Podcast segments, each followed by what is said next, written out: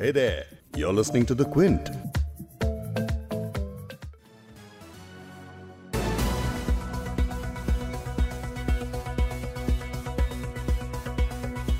Facebook और जियो के इस डील की क्या खास बात है, इसके क्या इम्प्लीकेशन है, इसको हम समझते हैं। टेलीकॉम विजार्ड है बिल्कुल एयरटेल के सीईओ थे, संजय कपूर साहब उनसे। संजय, आप ये बताइए कि इस डील का इम्प्लीकेशन क्या है? क्योंकि फेसबुक स्ट्रगल कर रहा था कि उसको व्हाट्सएप पे ट्रांजेक्शन में आना था, वो आ नहीं पा रहा था, सिर्फ़ एड रेवेन्यू का उसका मॉडल था। और रिलायंस को जिस पैमाने पर ई कॉमर्स में घुसना है उसके लिए उसके पास टेक्नोलॉजी नहीं थी। तो इस शादी का क्या मतलब है?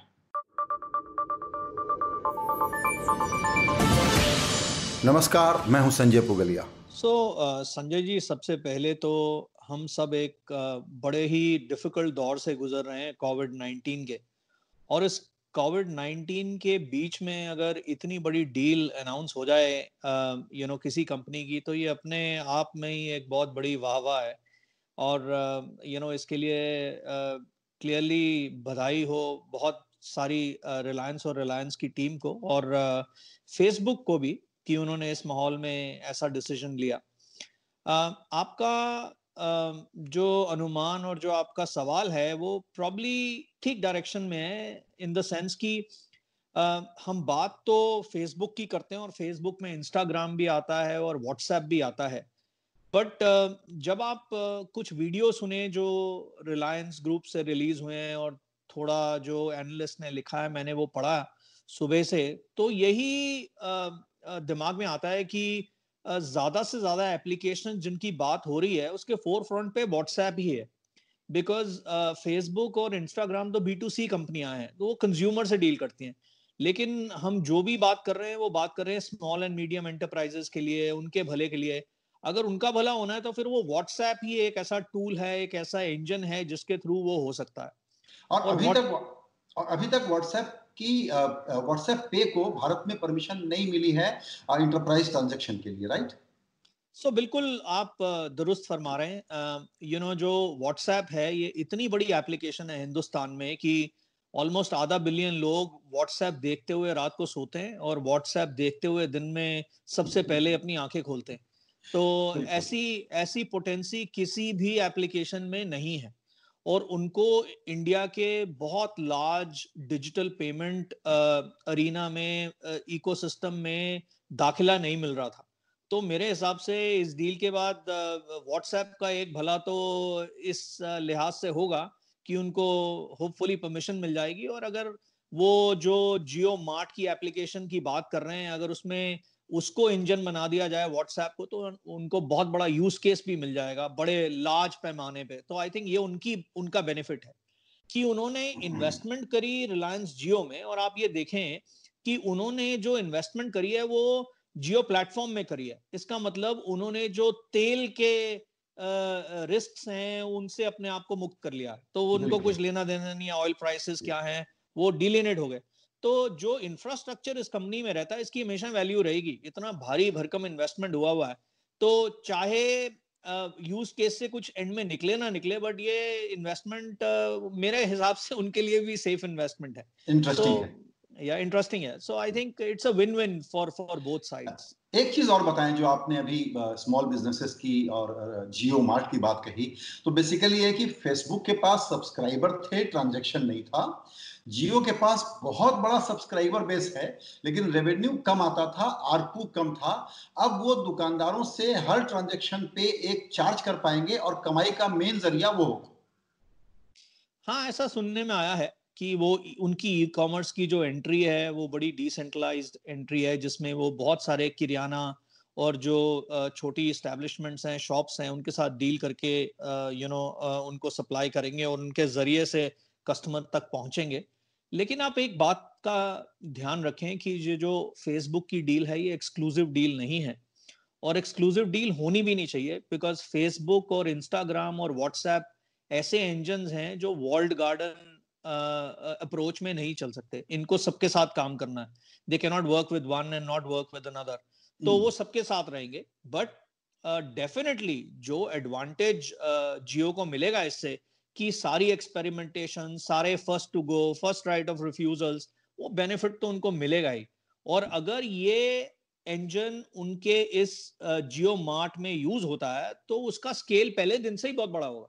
तो आई थिंक ये ये फ़ायदा है और उसमें से रेवेन्यू भी प्राप्त होगा। आफ्टर ऑल अगर उनका इंजन यूज़ होगा उनका पेमेंट प्लेटफॉर्म होगा तो उनको कमर्शियली भी उससे फ़ायदा होगा अदर देन देयर इन्वेस्टमेंट एक चीज़ और, टेलीकॉम में जो इतना फियरस बैटल चल रहा था और अब बात हो रही है कि डुओपोली जिसमें कि बेसिकली जियो की मोनोपोली ही हो जाएगी, क्योंकि वोडाफोन तकलीफ़ में रहने ही वाला है एयरटेल एक अकेला प्लेयर होगा।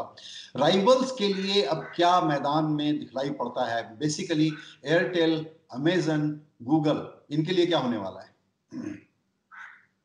मेरा मानना संजय जी ये है कि यू नो ये जितने प्लेटफॉर्म्स हैं, ये सब को एग्जिस्ट करेंगे यू नो डिजिटल ऐसा अरीना है जिसमें विनर टेक्स इट ऑल वाला फॉर्मूला अप्लाई होता नहीं है राइट right? okay. उसमें. एक इकोसिस्टम काम करता है और ये बड़ा क्लियरली आ रहा है कि हर इकोसिस्टम में दो तीन बड़े प्लेयर रहेंगे और वो उनका कंसोलिडेशन के बाद सर्वाइवल रहेगा जैसे ई कॉमर्स में दो तीन प्लेयर्स हो गए हैं राइड हेलिंग सर्विसेज़ में दो तीन प्लेयर हो गए हैं डिलीवरी में दो तीन प्लेयर्स हो गए हैं यू नो ट्रैवल में दो तीन प्लेयर सो क्लियरली कंसोलिडेशन दो तीन प्लेयर्स का हो गया. मेरा मानना ये नहीं है कि uh, ये जियो की मोनोपोली हो जाएगी बिकॉज़ एयरटेल भी बड़ा फॉर्मेडेबल प्लेयर है और मार्केट में रहेगा. इंडिया डुओपली हो गई है. ये I think almost a foregone conclusion है बिकॉज़ तीसरा ऑपरेटर अगर सर्वाइव भी करेगा तो थोड़ा वीक रहेगा इनके मुकाबले में क्योंकि इनकी बैलेंस शीट बहुत स्ट्रांग है. ये बिल्कुल मैंने यही समझने के लिए पूछा था आपसे ये कि अमेजन के लिए भी चूँकि इंडिया प्लान्स बहुत बड़े हैं अभी अमेजन हो या वॉलमार्ट दोनों को कुछ कुछ हिकअप्स आते रहे हैं ऐसे में अमेजन के लिए ज़रूरी हो जाएगा कि अब उसके पास एयरटेल ही एक प्लेटफॉर्म बचा होगा? आ, नहीं जिससे वो बहुत बात करे दोस्ती करे। जैसे मैंने आपको बोला है कि ये जितने भी बाकी के प्लेयर्स हैं ये सबके साथ काम करेंगे। ओके, ये ओके. ये इंडस्ट्री वर्ल्ड गार्डन पे चलती ही नहीं है। आप एक ऑपरेटर हम्म। से करो दूसरे के साथ नहीं करो ऐसे नहीं चलेगा। तो मैं मेरा मानना ये नहीं है कि फेसबुक अगर जियो के साथ काम करेगा तो वो एयरटेल के साथ काम नहीं करेगा। एयरटेल के साथ किसी और फॉर्मेट पे काम करेगा लेकिन सबके साथ काम करेगा। बिकॉज़ ये इकोसिस्टम सारा एक साथ मिलजुल के काम करता है राइट और अब अब आप देखें अब तो हमारे अगर ई कॉमर्स जियो भी करेंगे तो सारे ही अमेरिकन इन्वेस्टमेंट्स आ गए चाहे वो वॉलमार्ट है चाहे वो अमेजोन है चाहे वो अब फेसबुक है। You know it is all American investments into into into the country but it's also telling you कि हिंदुस्तान में फॉरेन डायरेक्ट इन्वेस्टमेंट की बहुत ज़रूरत रहेगी। और अगर हमने अपने बिजनेसेस को रियली स्केल पे लाना है चाहे वो टेलीकॉम हो चाहे वो डिजिटल हो तो फॉरेन डायरेक्ट इन्वेस्टमेंट का बहुत बड़ा हाथ रहेगा। सिर्फ़ इंडियन बिज़नेस हाउसेज और इंडियन बिजनेसमैन उस इन्वेस्टमेंट की डिमांड को अकेले नहीं मीट कर पाएँगे। सो so, इसलिए हमको सबके साथ मिलजुल के काम करना है। बिल्कुल। आप ठीक कह रहे हैं, इसका मतलब ये भी है कि कोरोना के बाद लॉकडाउन के बाद दरअसल एफडीआई की रेलेवेंस और अर्जेंसी दोनों बहुत ज़्यादा बढ़ गई। बिल्कुल, और अगर इंडिया एक ऐसी मार्केट रहेगी जो डिप्रेशन में नहीं जाएगी या कम नुकसान होगा compare to other big economies of the world तो India will become a favoured destination और जैसे आज चीन के बारे में कहा जाता है कि बहुत सारे मुल्क अपने आप को डी करना चाहते हैं चाइना से तो इंडिया एक बड़ा प्रोबेबल कैंडिडेट मर्ज होके आता है जिसमें यू you नो know, आसानी से बिज़नेस भी हो सकता है वॉल्यूम डोमेस्टिक मार्केट का भी है और पढ़े लिखे लोग हैं यहाँ और बिज़नेस रियली प्रॉस्पर कर सकता है। So India will become a very eligible bachelor in that context exactly तो let's hope so Sanjay ji ये व्हाट्सएप uh, की फेसबुक uh, की और जियो की इस डील को समझाने के लिए हमारे लिए वक्त निकालने के लिए आपका बहुत शुक्रिया। Thank you Thank you so much and stay safe and healthy. Thank you.